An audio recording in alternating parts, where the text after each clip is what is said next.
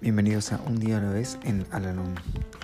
Este podcast sugiere cómo vivir un día a la vez y la manera de hallar en cada uno de ellos cierta medida de serenidad y un sentido de autorrealización.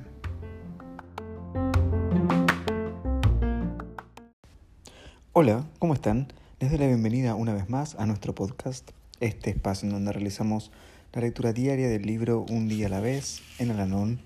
Hoy vamos a realizar la lectura que corresponde al día 22 de agosto.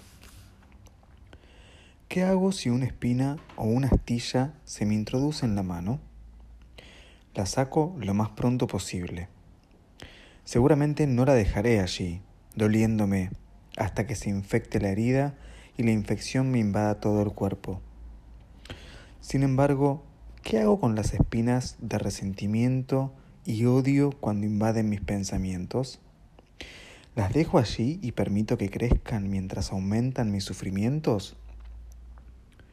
Es verdad que el resentimiento y el odio son más difíciles de sacar de nuestros pensamientos que extraer una espina de un dedo, pero tanto depende de ello que trataré de hacer cuanto pueda para eliminarlos antes de que pueda esparcirse su veneno.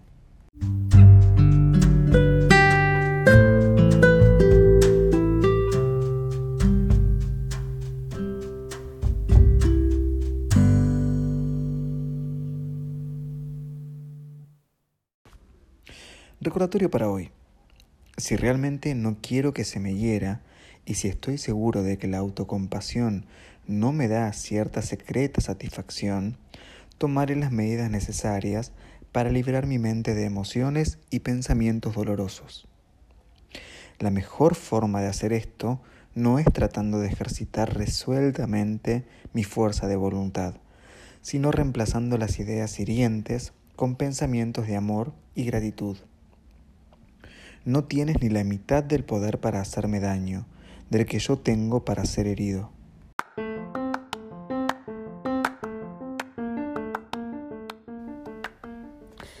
Hemos llegado al final del podcast del día de hoy y como siempre los invito a unirse en nuestra oración de la serenidad.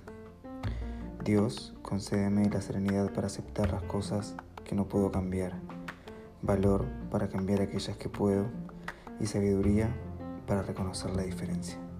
Suerte.